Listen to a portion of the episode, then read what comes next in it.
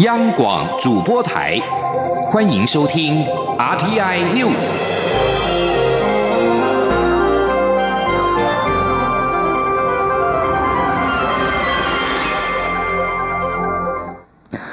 各位好，我是庄世华，欢迎收听这节央广主播台提供给您的 RTI News。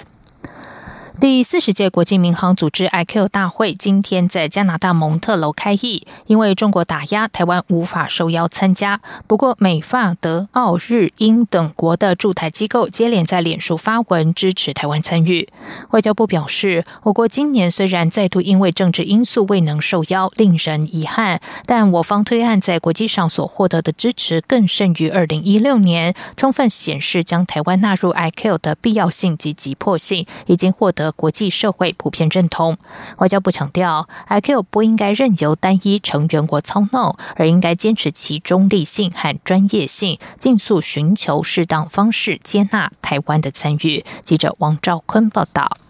外交部发言人欧江安表示，台湾位于东北亚至东南亚的区域民航枢纽，我国民航局主管的台北飞航情报区地位重要。经我政府及驻外各管处积极尽洽说明。国际社会对于我国专业、务实、有贡献的诉求都有充分了解，并纷纷以具体方式表达支持。相关推案已获得显著进展。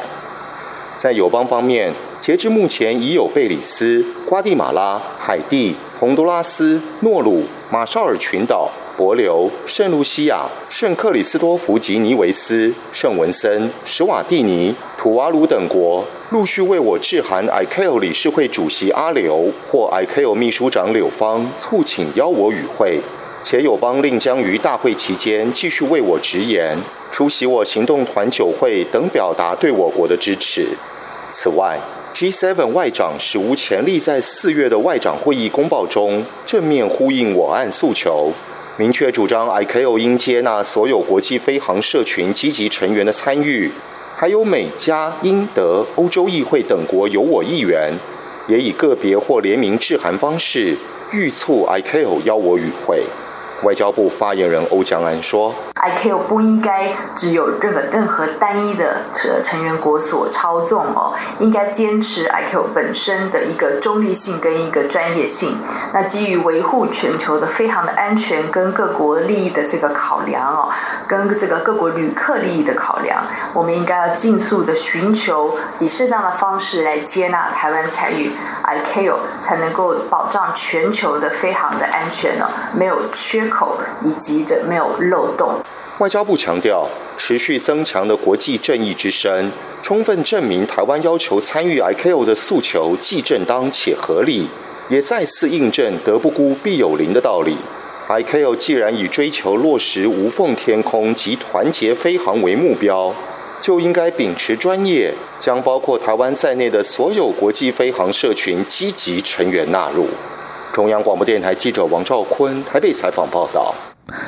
第七十四届联合国大会举行期间，美国总统川普二十三号在纽约联合国总部主持全球呼吁保护宗教自由活动，并且发表主题演说，敦促国际社会采取具体行动捍卫宗教自由。而我驻纽约办事处处长徐立文获邀出席，除了显示台湾促进宗教自由获得肯定，美方也在中国连夺台湾两个友邦之后，借此传达对台支持。我外交部发言人欧江安今天表示，包括我方受邀出席的促进宗教自由部长级会议等活动在内，台湾积极投入宗教自由工作，已经获得世界民主国家肯定。但徐立文是以什么身份进入联合国总部出席全球呼吁保护宗教自由活动？基于台美默契，外交部不方便多做说明。此外，行政院长苏贞昌今天在立法院答询时对此表示，台湾自从退出联合国之后，第一次有正式的外交代表受邀进入联合国，这是非常重要的外交突破，也是台美关系的精进。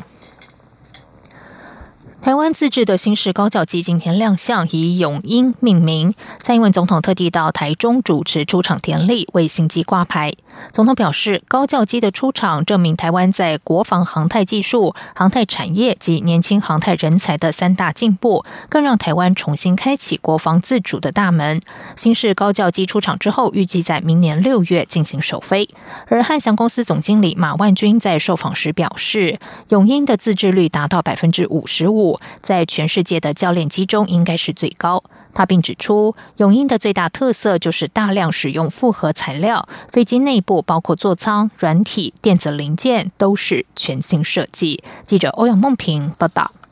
空军新式高教机二十四号上午举行出场典礼，经网络票选后以永鹰命名，采国旗的红白蓝三色涂装，并利用机背及机腹呈现的几何图形，展示一飞冲天、勇往直前的意涵。新式高教机以 IDF 战机低阻力及高攻角的气动力特性为基础发展外形，外观虽然与 IDF 相近，但汉翔公司强调全机有超过百分之八十更新，包括全机结构重新设计布局，并大量采用复合材料，以减轻飞机的重量，提升飞行性能。汉翔公司总经理马万军说：“我们这回最大的特色，在结构上最大的特色，它大用大量使用了复合材料，所以这个飞机里面很多东西都是那个 IDF 那个时代所没有的新材料、新软体、新的电子零件、新的座舱、新的一切的东西。这个飞机啊，里面是全新的一个设计啊。”马万军并指出，永鹰高教机的自制率达百分之五十五，在全世界的教练机中应该算是最高。除了外形结构外，最核心的飞控及航电软体也完全是自制。在最难的第一架出厂后，汉翔有信心迈向量产，甚至外销都不是问题。但他说，此刻要谦虚一点，先把自己的功练好，并逐步提高自制率。马万军也说明，由于新式高教机的画面显示及难易程度可以切换，因此能涵盖高教机及步训机的功能。未来渴望取代 AT 三高教机及 F 五一步训机，将飞行员的训练流程由目前的三阶段三机种简化为三阶段两机种。中央广播电台记者欧阳梦平在台中的采访报道。身兼国庆筹备会秘书长的内政部次长陈宗彦今天举行记者会，公布今年的国庆小物，将在国庆大会现场发送的礼宾袋里有绅士帽、小电扇、徽章、湿纸巾、瓶装水，每袋市价超过新台币五百元，预计发送一万份。陈宗彦也说，今年在屏东释放的国庆焰火将首次搭配交响乐团现场演奏，这也是国庆焰火有史以来的第一次。记者刘品希报道。国庆筹备委员会二十四号下午举行记者会，兼任筹备会秘书长的内政部次长陈宗彦介绍今年国庆大会的主视觉以及赠送现场贵宾的国庆小物。陈宗彦指出，今年国庆主视觉的设计理念是携手世界，台湾要飞，如箭头般往右上前进的双十符号，象征台湾不断往前进步的动感。陈宗彦表示。礼宾纸袋一面印着国庆主视觉 logo，另一面则是一整幅国旗图案，希望营造现场来宾手持小国旗的感觉。提袋里除了大会手册外，还有徽章、绅士帽、小电扇、瓶装水。绅士帽是采用环保可分解的纸纤维制作，帽子边带共有四款配色，随机赠送。瓶装水是市价高达新台币八十元的海洋深层水，喝起来有椰子水的味道。一整袋国庆小物，市价超过五百元，预计发送一万份。他说。那其实今年帮大家很细心的准备的是啊，大家前面看到的这一顶这一顶这个绅士帽。那这个帽子在今年我们特别不一样，是我们采用了这个除了主视觉的两个主色以外，还有搭配四个副色。那这四个副色我们一并都设计在这个帽的这个啊边带里面去。那包括还有会拿到湿纸巾跟这个电风扇。那还有会有一瓶在试驾上面。高达八十块的这个海洋深层水哈，还有啊，我们在今年的这个主视觉的徽章。陈宗彦指出，今年国庆晚会首度移师桃园举办，国庆烟火则在屏东释放。二十四号晚间将在屏东河滨公园释放三分钟。陈宗彦透露，今年国庆烟火请来国立台湾交响乐团，首次采用现场演奏的方式搭配烟火释放。陈宗彦说，国庆筹备会将于十月五号在立法院举行记者会，说明整个国庆大会的表演节目与流程。国庆花车将于十月七号在国防部大直营区亮相，十月八号下午则进行国庆预演。央广记者刘聘熙在台北的采访报道。不当党产处理委员会今天决议认定中国广播公司为国民党的附随组织，名下不当取得的土地和建物应该转移国有，已经转让给第三人的不动产，党产会也决定追征新台币七十七亿多元的价金。记者王威婷的采访报道。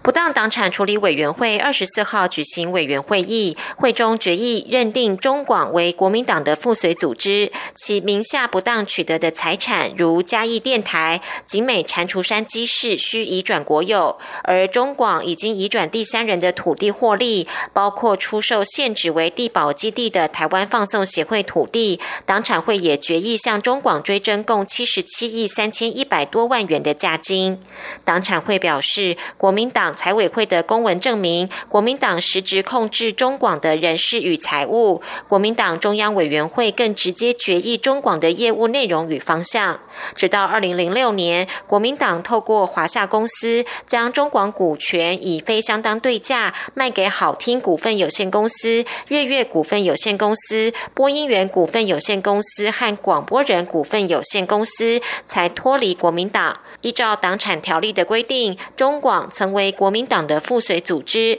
但是后来以不相当对价脱离国民党的控制。党产会主委林峰正说：“所以赵先生也许有一个误会，他我之前在其他的地方听他有这样的的意见呢。他说，中广怎么会是国民党的附随组织？我们今天在处分书里面就清楚的说明了啊，他是成为，成为意思是说现在不是了。那成为附随组织为什么有意义呢？是因为它里面还有不当取得的财产，那我们依照档案条例，才要认定他成为附属组织，才有办法去把他的不当取得财产拿回来。中广出售地保基地获利六十七亿多元，随后购置松江和林森大楼，但是这两栋房产并未列在移转国有的清单中。林峰正表示，中广出售土地后的获利仍留在中广内部，并没有汇出，但后续购置的两栋大楼的程序合法，党产会无法认定是不当党产。林峰正表示，目前中广的经营权还是属于中广董事长赵少康，但日后追征价款时。会把这两栋大楼列为查封，若中广未履行追征，这两栋大楼将被强制执行。另外，林峰正也表示，中广的频道属于公共财，所以并不在党产会的处分范围。未来待中广频道经营执照到期后，是否会收回频道？林峰正表示，由主管机关国家通讯传播委员会决定。中央广播电台记者王威婷采访报道。而对此，中广董事长赵少康今天表示，两千零六年以前四家公司购买中广股权时，国民党就获利了结，党产会应该向国民党追征地保土地的得利，而不是向现在的中广追征。在外电消息方面，英国最高法院院长海尔今天宣布裁定，首相强生让国会休会五个星期的决定是不合法的。海尔表示，最高法院的裁定是法官全体一致的裁定。最高法院的这项裁定是对强生要在十月三十一号如期脱欧的计划最新的一记重击，同时也对强生的少数政府升高了压力。强生为了避开国会掣肘，推动在十月三十一号如期脱欧的计划，在八月二十八号宣布他。已经获得英国女王批准，让国会从九月十号起休会五个星期。强生的这项宣布引发大批议员抨击，并就这项决定的合法性要求法院裁决。韩国联合通讯社指出，南韩国家情报院今天在国会透露，北韩国务委员会委员长金正恩可能根据非核化谈判进展，于今年十一月回访南韩。南韩总统文在寅去年九月访问平壤，并与金正恩会谈。他是继金大中、卢武铉之后第三位在平壤和北韩领袖会晤的南韩总统。文在寅访问平壤，旨在促进朝鲜半岛和平，并担任美国和北韩间的调解者。外界关注。金正恩回访南韩的可能性，对此，因此对于南北韩举行高峰会谈的可能性一事，南韩国家情报院表示，只要非核化谈判有所进展，相信高峰会谈是可以联系展开的。这里是中央广播电台台湾之音。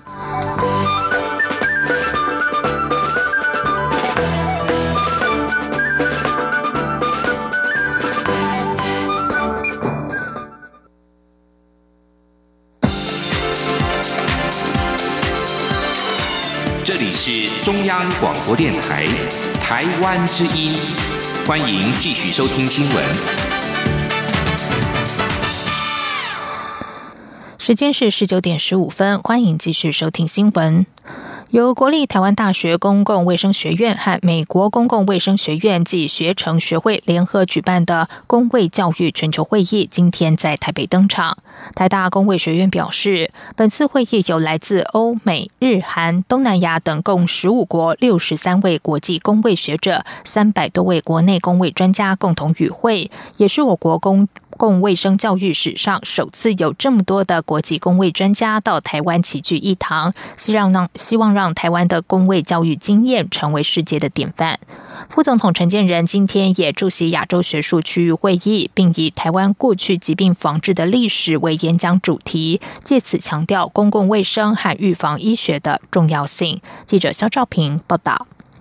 曾经担任过国立台湾大学公共卫生学院院长的副总统陈建仁，二十四号受邀出席由台大公卫学院与美国公共卫生学院暨学程学会合办的 ASPPH 亚洲学术区域会议。除了发表演讲，还与 ASPPH 执行长、ASPPH 主席。台大公卫学院院长詹长全针对公卫教育举行座谈。由于副总统陈建仁过去在乌角病、慢性砷中毒、病毒肝炎、肝癌上有杰出的研究，深受国际瞩目，因此陈建仁在会中则以全球公共卫生学术发展发表专题演讲，当中谈到台湾过去在乌角病、砷中毒。B 肝、C 肝的防治经验，借此强调公共卫生生与预防医学的重要性。陈建仁也期许国内外公卫专家与领袖一起在二零三零年前完成联合国的全球永续发展目标中的消灭贫穷饥饿、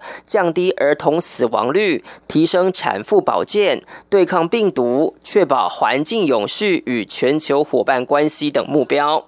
ASPPH 主席，同时也是波士顿大学公共卫生学院院长的 Sandro，在会后受访表示，副总统陈建仁所提到过去台湾的防疫历程，让他印象深刻。这也凸显台湾在国际公卫上扮演一定的角色。而在疾病无国界的当下，台大公卫学院加入 ASPPH 这样的交流平台，不仅能促进台美交流，相信未来其他跨界的。合作也会越来越多。中央广播电台记者肖兆平采访报道。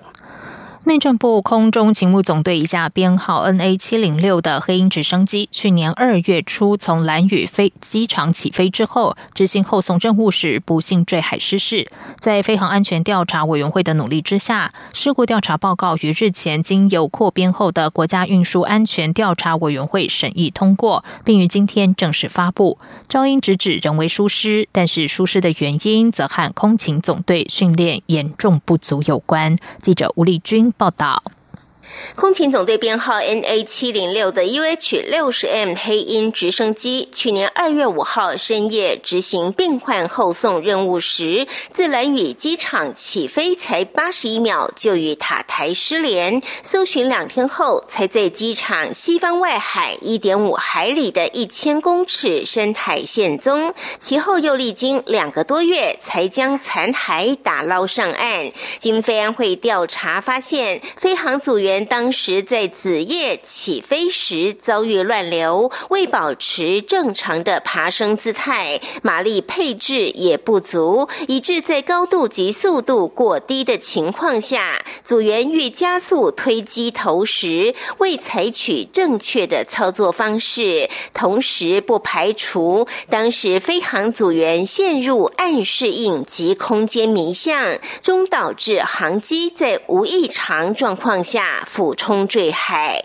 运安会航空组组长、飞航事故主任调查官张文环指出，这起事故的直接原因虽与机师人为疏失有关，尤其是飞航组员未依相关规定执行应有的检查程序及呼叫，遗漏相关操作程序，但造成组员疏失的原因，则与空勤总队与换装先进的飞鹰直升机种时为妥善安排充分的地面学科模拟机的训练时数也严重不足有关。他说：“因为空军总队他们的飞行员哈，跟一般的飞行员不一样，他们是都有丰富经验的飞行员，只要在执行任务上面做加强的训练就可以了。可是因为这个黑鹰的飞机，因为它是新型要换装的飞机，所以它需要一个比较完整，尤其是对飞行系统来讲，一个完整的训练。那我们就拿一个模拟机训练来讲好了，因为这个飞机它是有先进的航空电子系统，所以它模拟机飞行的时速大概是一百九十小时。那针对这个飞行员来讲，它只有九十多个小时。此外，运安会也指出，空勤总队多项缺失，包括并未针对 UH 六十 M 定出完整的标准作业程序，也欠缺完整的训练教材。对于夜航及夜间执行伤患运送任务的天气标准，也付之阙如。因此，运安会除了建请空勤总队进行改善外，同时建议交通部民用航空局加强蓝屿机场夜间进场和离场的灯光设施和标准。中央广播电台记者吴丽君在台北采访报道。陆委会主办的第二届“爱台湾 ”Win 两岸短片征选竞赛今天举行颁奖典礼，获奖的前三名作品都和香港有关。陆委会主委陈明通受访时表示，得奖名单尊重评审团的意见，外界不要想那么多。陈明通并认为，台湾和香港、澳门在情感上心灵契合。他看了这些作品之后都很感动，可说是一个自由开放底下的相互尊重。记者王兆坤报道。陆委会主委陈明通表示，台湾与港澳在生活上、感情上、关注上，可以说是心灵契合。尤其自由开放的地方，更能让人与人的感情更加契合。他说：“最重要是一个，在一个自由开放底下的一个相互的尊重啊。所以这些作品都很好，你看了以后就非常啊让人感动啊。”首奖作品《南横公路上的香港脚》。内容是来自香港的社工蔡正燕在高雄桃园晴和部落与布农族孩童一起相处的影片，获得奖金新台币二十万元。此外，李明哲家属函请陆委会协助与陆方沟通，希望让李明哲返台奔赴丧。陈明通表示，两岸之间再怎么意见不同，还是应该有一个人道的基础。媒体追问具体协处作为，陈明通回应说。呼吁能让李明哲回家一趟。至于遭陆方拘留的屏东方寮乡镇顾问李梦居，陈明通表示一直在努力当中。关于日前将政务官与部分公务员在中国大陆转机也纳入规范的修法动作，陈明通表示这不是什么新措施，只是开始管理转机的某种样态。他以上海转机至欧洲为例，指出从台湾飞到上海虹桥机场。要入境后才能到浦东机场转机至欧洲，这就已经不是单纯的转机样态。陈明通强调，有交流就要管理，管理可以带来秩序，外界不需将此事与两岸当前情势扯在一起。中央广播电台记者王兆坤台北采访报道。接下来关心的是，蔡英文总统的博士论文和学位近来受到质疑。总统府在二十三号拿出论文原稿事宜，并同意授权国家图书馆公开阅览。蔡总统今天受访表示，由于此事遭到政治炒作，所以就一次说清楚。不过，这毕竟是三十几年前的事，很多资料必须先确认。他也是翻箱倒柜才找出了论文。总统说，国家图书馆已经同意公布，现在正在准备，准备好了就会公公布。另外，有人质疑论文和和合格通知书有时间落差，总统则表示，这些细节在总统府二十三号的记者会都已经解释过。他是在一九八三年十月口试通过，一九八四年年初拿到博士学位。时代力量日前着手草拟时代力量总统候选人提名办法，并以征召立委黄国昌为优先考量选项之一。不过，实力秘书长吴佩云今天举行记者会，转述决策委员会的决议，指出，二零二零时代力量将不自提总统人选，回归二零一六年的初衷，进攻国会席次。决策委员会也提请提名小组尽速完成二零二零不分区立委的提名。对此，民进党发言人李彦荣回应指出，民进党对于实力决策委员会决议不自提总统候选人的决定表示尊重。民进党也希望包含时代力量在内的其他第三势力政党，能够在抗中保台的共同目标之下，支持蔡英文总统争取连任，一起守护台湾的民主与自由。红海集团创办人郭台铭宣布弃选之后，外界持续关注台北市长柯文哲和立委王金平是否角逐总统大选，以及是否会和拥有总统推荐门票的亲民党接触。亲民党秘书长李红军今天表示，郭台铭宣布不选之后，王金平和柯文哲都有找人联系，希望能和亲民党主席宋楚瑜会面，不过目前尚未正式见过面。而针对王金平可能改披橘袍上阵，国民党总统参选人韩国瑜竞选办公室发言人何庭欢受访表示，他们相信与王金平有共同目标，就是下架民进党政府。他们也一直努力整合蓝营内部。由于有民调显示，如果韩国瑜和前新北市长朱立伦、韩朱佩与蔡英文总统支持度的差距会缩小。何庭欢说，副手人选牵动选战布局和当事人的意愿，一旦确定之后，就会对外公布。接下来进行今天的前进新南向。前进新南向。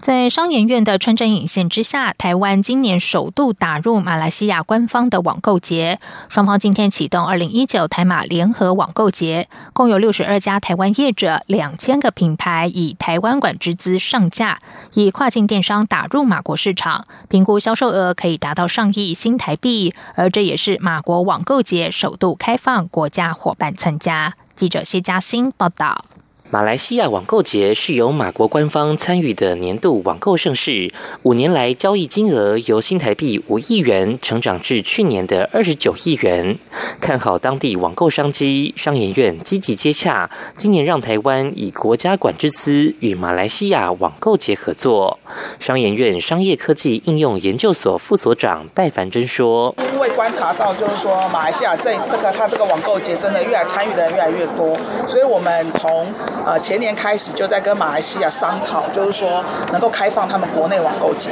然后然后来做跨境电商。我们去年敲定了之后，今年做了很多准备，所以今年是台湾是全世界第一个在马来西亚开跨境电商馆、国家馆的国家，也是马来西亚这个网购节第一次呃开放，然后第一次有 country partner 的参加。此次参与的台湾业者包括电商平台、美妆保养品。食品、生活居家、流行服饰等共六十二家业者，两千个品牌，超过十万件商品上架马来西亚网购节，冲刺跨境电商销售。经济部商业司也给予业者们免费参加、流量导入、物流及促销补助等协助。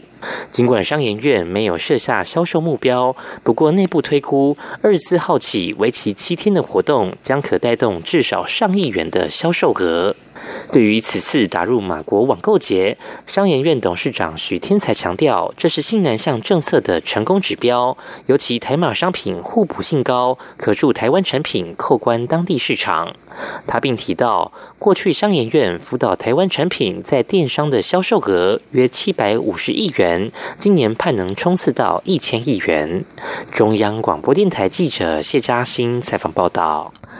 交通部观光局和台北市政府观光传播局日前参加印尼最大秋季旅展，推出彩绘饼干、情境拍照等互动活动，让民众以吃和玩体验旅行。台北市观传局是首次参展，展现台北近年推动穆斯林友善城市的成果，期盼吸引更多的穆斯林旅客。而中国回教协会今年也在旅展协助推销清真旅游。协会代表陈玉如说，协会正努力将清真认证的对象从有营业执照的餐厅和旅馆，扩展到医院、夜市小吃和天文馆等场域。参与台湾馆的业者提供造型饼干、彩绘等互动游戏，还有柠檬爱玉免费试饮。知名的福尔摩沙马戏团也表演踩高跷、耍球等特技，吸引了许多民众驻足同乐。